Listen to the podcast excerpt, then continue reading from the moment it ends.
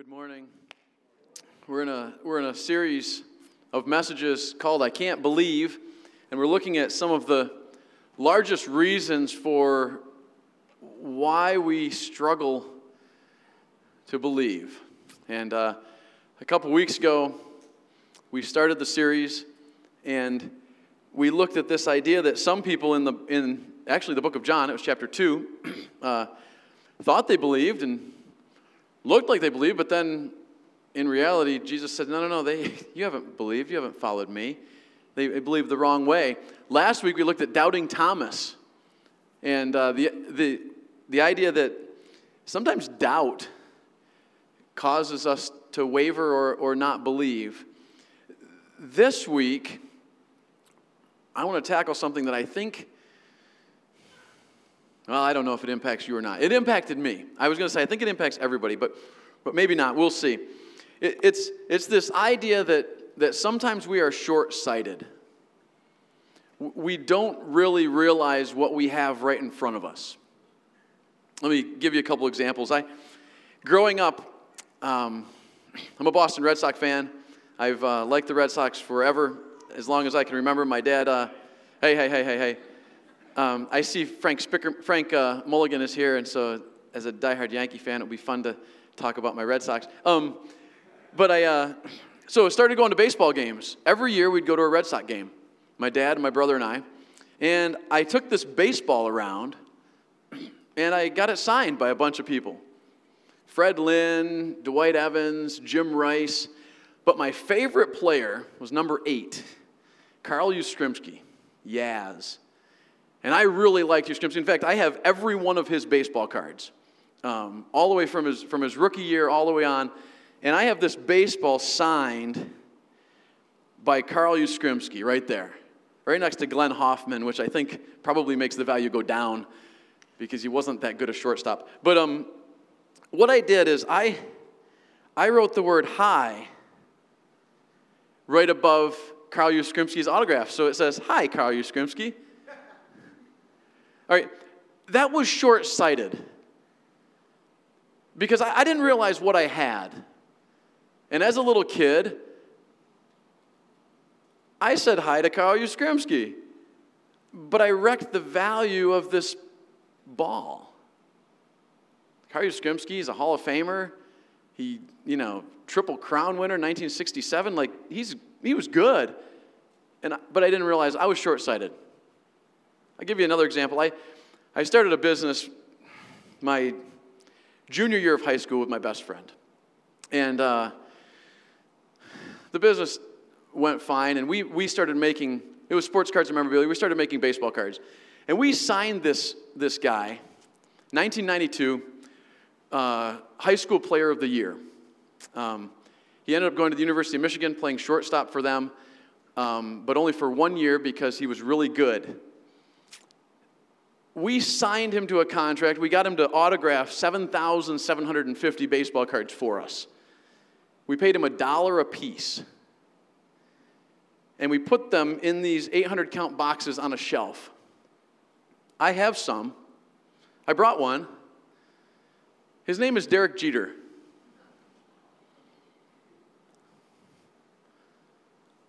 It was a dollar.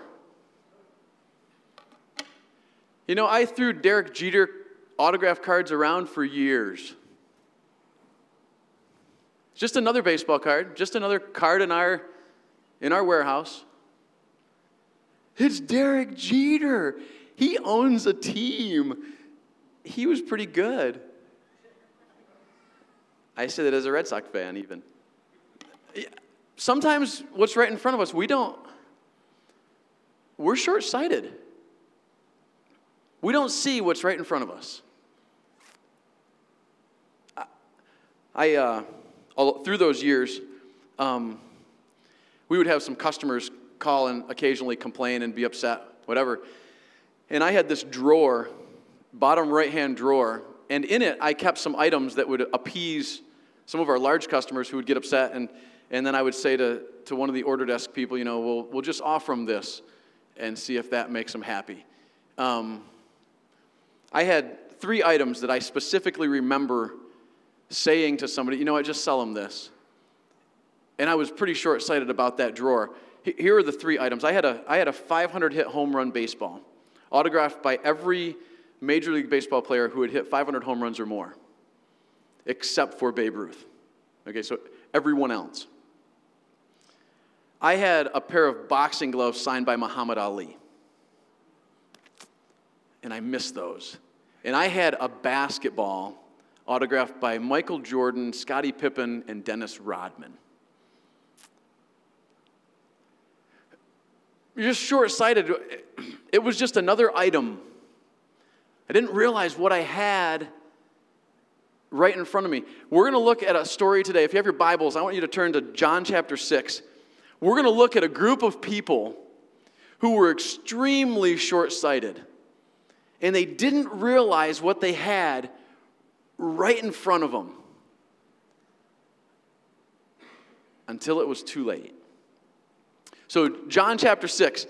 In, in the book of John, it, it's a story of Jesus' life, and John wrote the, story, the book of John so that people like us could read it and believe that Jesus really was who he said he was. And that by believing, we would have eternal life through him. So in chapter 6, Jesus has been traveling around teaching. And he just performed an incredible miracle at the beginning of chapter, of chapter 6. There were a lot of people following him, thousands and thousands of people, and they were hungry. There was a little boy there who had five loaves of bread and two little fish. Maybe you've heard the story.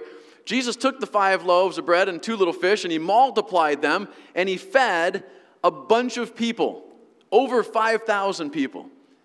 And then at the end, just to show off, he had his disciples go and collect the extra, and they came up with 12 baskets of extra. Probably wasn't to show off, but that's why I would do it, but it was Jesus, so I'm sure it was pure motives. The people then see this, and they are really, really excited. They're like, that was awesome. So we're going to pick up the story then in, in chapter 6, verse 14. Here's what it says After the people saw the sign Jesus performed, so this miracle of bread and fish, they began to say, Surely this is the prophet who is to come into the world. They're excited. They're like, they're like, imagine if this guy ran our nation. a chicken in every pot, a car in every driveway, the stock market will go through the roof. If he can do this with fish and bread, imagine what he can do with commerce. Okay? Verse 15 Jesus, knowing that they intended to come and make him king by force, withdrew again to the mountain by himself. I don't know if you've ever read that verse, but the people who had just eaten food they had a plan, and their plan was let's grab that guy and let's cram a crown on his head and let's make him our leader. He's way better than what we've got, and he just did a cool miracle. Okay, Jesus understands. And it says that he went away, withdrew to the mountains by himself. Okay, Jesus' plan wasn't to feed everybody forever. There was something even more important that he wanted to accomplish in their lives. But they were looking at their immediate needs, not their eternal needs. And they had just got a need met, but they were being short sighted. So Jesus goes away until nightfall, and then he heads to Capernaum. Now, the problem is someone in Capernaum saw him and tweeted out that they had seen Jesus, and all the people, all the people were like, What? What? Jesus is in Capernaum. And they all flood to Capernaum. I don't know how messages traveled at that time, but I assume it was tweeting. It, it was something like that. So, verse 25. When they found Jesus on the other side of the lake, they asked him, Rabbi, when did you get here?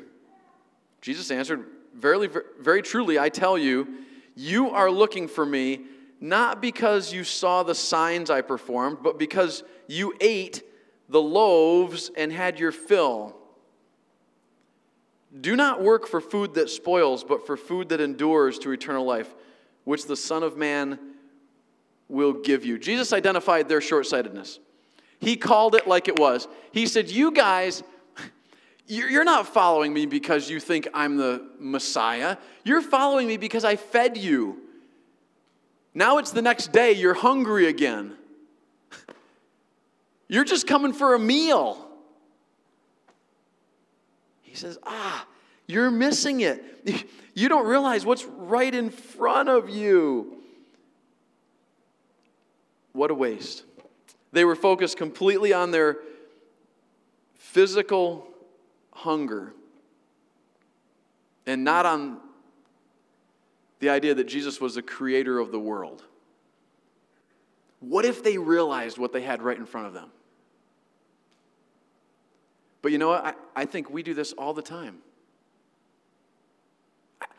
I think we forget that we can have a relationship with the creator of the world. And many of us do have a relationship with the creator of the world, but, but I think sometimes I treat him like a rabbit's foot. And, and I rub him when I need him, but I kind of ignore him when I don't. He's my good luck charm. And that's pretty short sighted.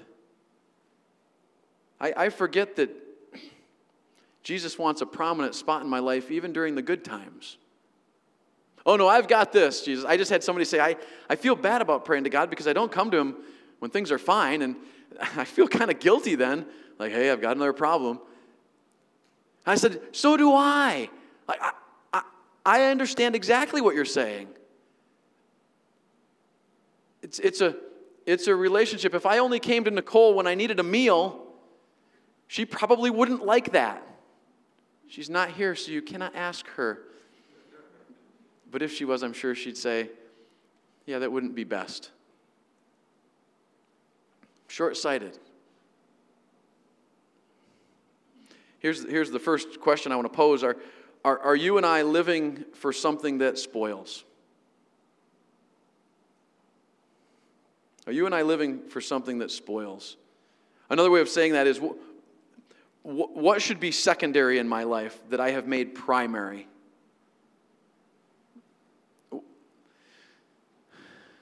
Career, sports, hobbies, family? Like, what, what have I made primary that really should be secondary? It's not, those aren't bad things. They're, they're, it's not like they're sin. It's just sometimes I think I, I'm short sighted with Jesus. And somehow he slides down my priority list. And I, well, I just don't have time. Like, how would I have time? I, I, I need to work more. How would I have time with Jesus? I, I need to earn money. How would I have time with Jesus? You don't understand. I have a lot of plates I'm spinning. And I think I just make excuses because I'm short sighted on what's right in front of me. The question is am I, am I living for something that spoils? If, if I was living for anything other than Jesus, relationships, possessions, career, family, money, health, they all pass away. I wrote down where I put my time and where I put my money is usually what I value. Where I put my time and where I put my money. It's usually, you could look into my life and watch me, how I spend my time.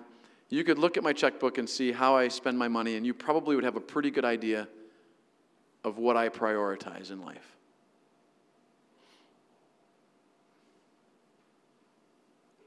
So, how are we doing? Do, are, we, are we living for something that spoils? I, I was thinking about this and I was thinking, okay, well, what would it look like to live for Jesus? Like, what does that look like today? And I, I grabbed some, some Bible verses. Um, Romans 12, 2 says, Do not be conformed to the patterns of this world, but be transformed by the renewing of your mind. Then you'll be able to test and approve what God's will is, his good and perfect, pleasing will. So, transformation, life change. If I'm living a life that will not spoil for Jesus, people will see my life change, my priorities change. Here's another one uh, 1 Peter 3 15. It says, Always be prepared to give an answer to anyone who asks about the hope that we have within us. My, my problem is I memorize these in different translations, then I try to bring them up with, and it just looks clunky. But anyway, that's what the verse says. Always be ready to share Jesus or tell somebody if they say, What's, what's the deal with you? Brett, why are you whatever, whatever, whatever? It's an opportunity for me to be ready to share an answer. I, I had a girl, eighth grade, Tammy was her name. It was after lunch.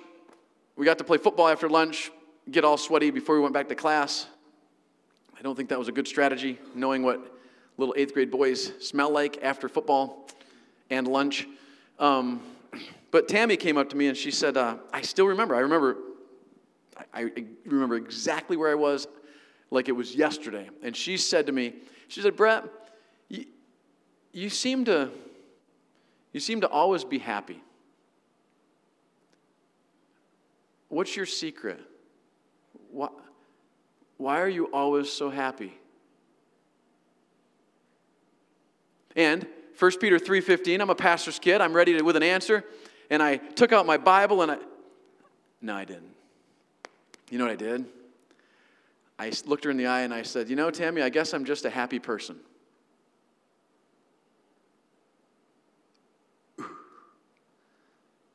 Living for something that spoils. No, somebody who's living fully for Jesus, you know what we say? I have an answer to the hope that I have within me. Let me tell you. I think, I think God keeps that in my mind, that story to constantly drive me to never do that again. Um, something that spoils. Here's another one. Um, Colossians 3:17. Ooh, I like this one. I, this is in the message version. Let every detail in your lives, words, actions, whatever, be done in the name of the Master Jesus, thanking God the Father every step of the way. Every detail, every word, every action of my life. Live for Jesus. Galatians 2:20 says, "I'm crucified with Christ, nevertheless I don't live, but Christ lives in me." Okay, that would be another example of how we live. Um, Psalm 19:14. Let the words of my mouth, the meditation of my heart be acceptable in your sight. Oh God. Someone should know that I'm a follower of Jesus, that I'm not living for something that spoils based on how I talk.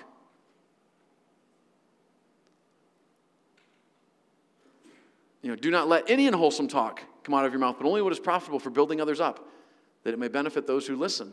Okay, that would be a mark of somebody who lives for something that doesn't spoil. Not only are these people short sighted about what they're pursuing because it's going to spoil. They wanted a meal. they, they, they actually walked around the Sea of Galilee to Capernaum following Jesus because they knew he could feed them. And they were hoping for more loaves and fishes. The creator of the world right in front of them. But they wanted bread and fish, something that spoils.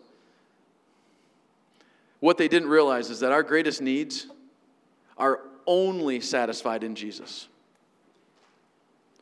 I don't know if you grasp that. Your greatest needs, my greatest needs, like if you listed them, they are only satisfied in Jesus.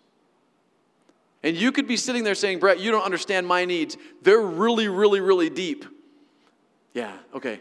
But the Bible tells me they are only satisfied in Jesus. But you don't understand what's happened to me in the past. My needs are great. they're, they're only satisfied in Jesus. Calvin's going through something that I have not gone through. His needs are only satisfied in Jesus.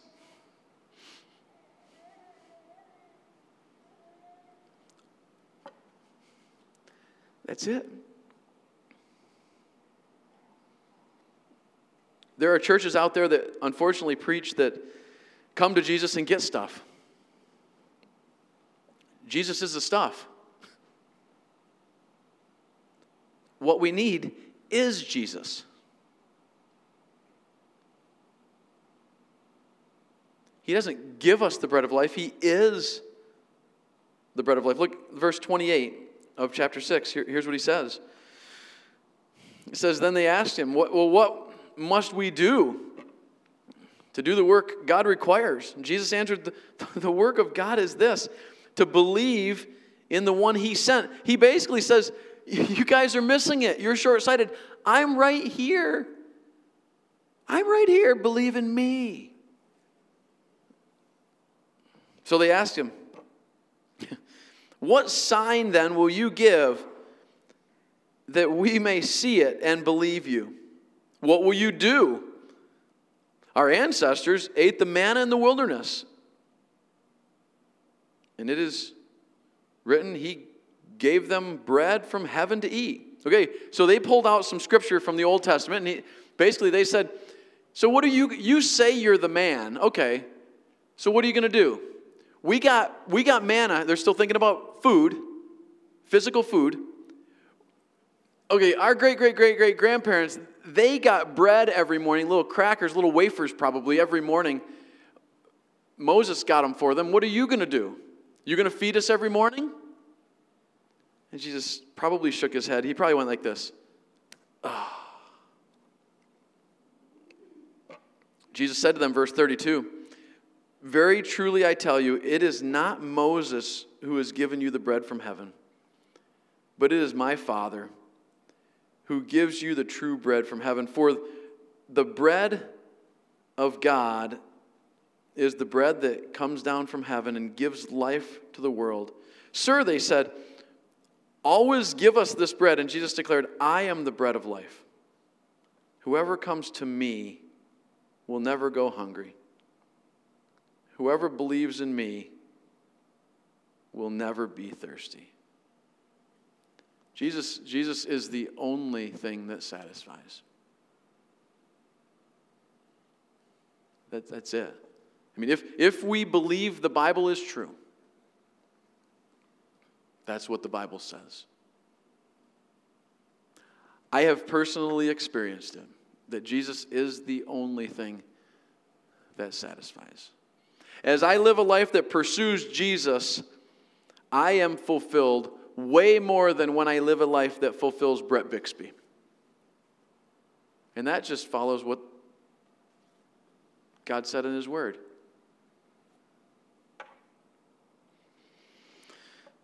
Jesus is saying, You're hungry, and I see that you're hungry, but, but the hunger of your soul is way more important than your physical hunger. The answer to the hunger of your soul is right in front of you it's Jesus. It isn't more money, it isn't more success, it isn't more status, it's not a new partner, it's me, he says. Everything else is just a band aid.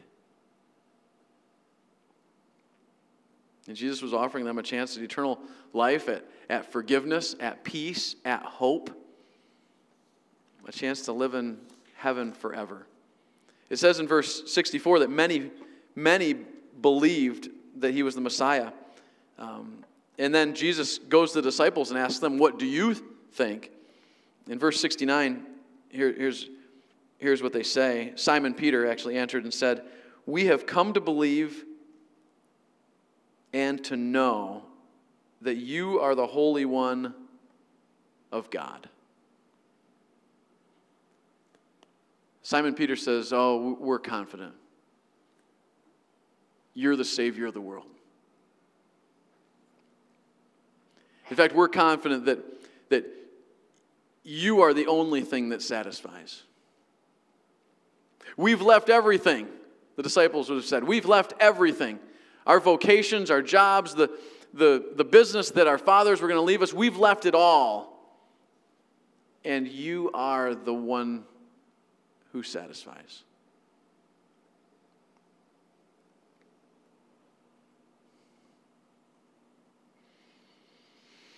America's kind of caught up in this uh, cause, these causes. You know, let's just have causes and they'll, they'll make us feel good about ourselves. We can have a different bracelet for every single cause. Tom's shoes, you know, we're going to we're going to feed the world every time you buy a pair of shoes.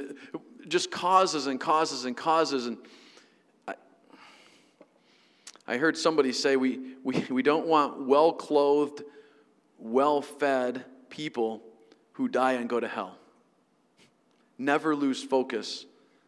That causes, even though they're great ideas, Jesus, a, a relationship with Jesus, satisfies. J.D. Greear, he's, a, he's an author and a pastor, he said this.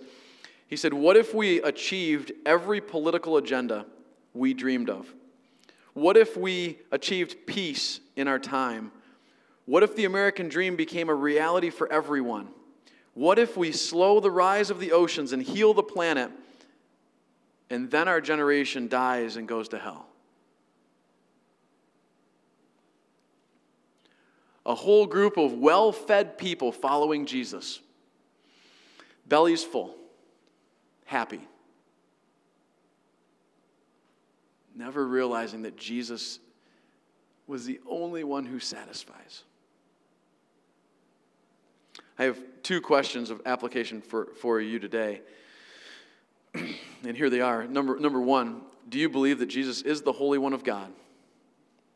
And that believing in Him is the only way to eternal life? That would have been a question that Jesus was asking that group in John 6. Do, do you believe? And if so, have you ever accepted his gift of eternal life and forgiveness. See, they like the idea that he shared food with them, but they really, many of them were struggling to actually put a faith and a trust in him. We're along for the food, we're along for the good times. And Jesus was begging them to Follow him. I'm the only one who satisfies, he was saying. If you're here today and you, you say, you know, I've never ever made Jesus my leader and my forgiver, I, I plead with you to, to do that today.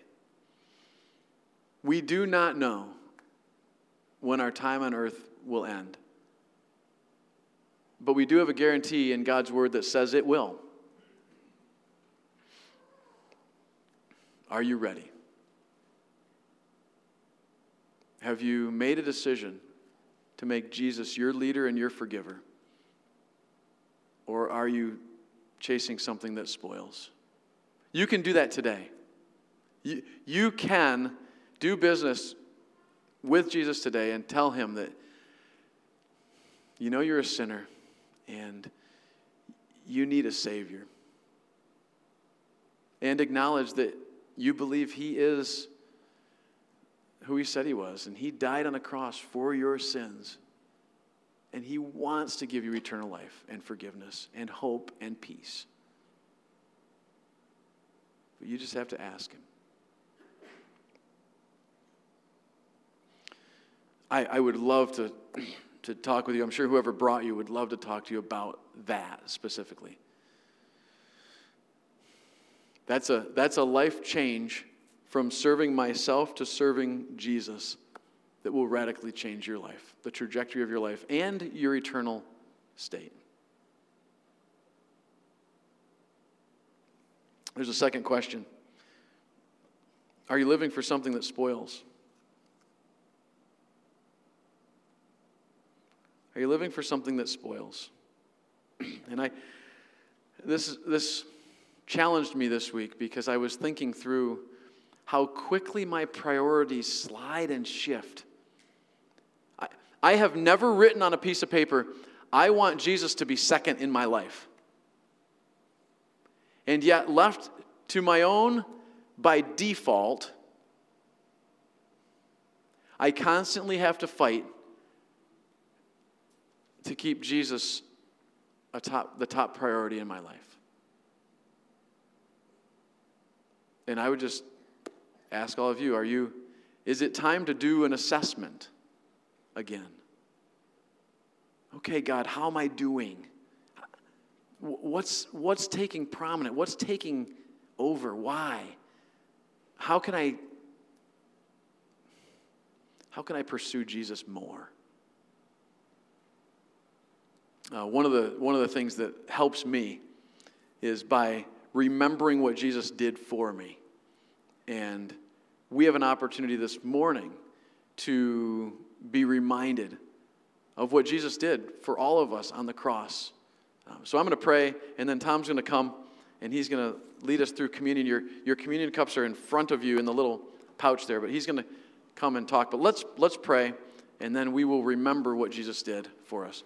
Father, I am very grateful for your love for me. Thank you for the Bible. Thank you for coming down as a man and dying on a cross for my sins. Thank you for offering forgiveness and hope and peace.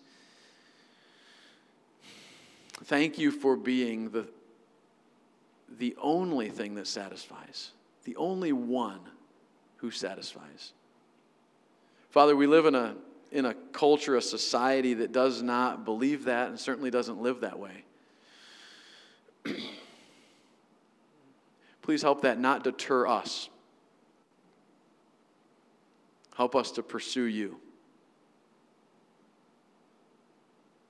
Thank you for John chapter 6. I thank you for the example there.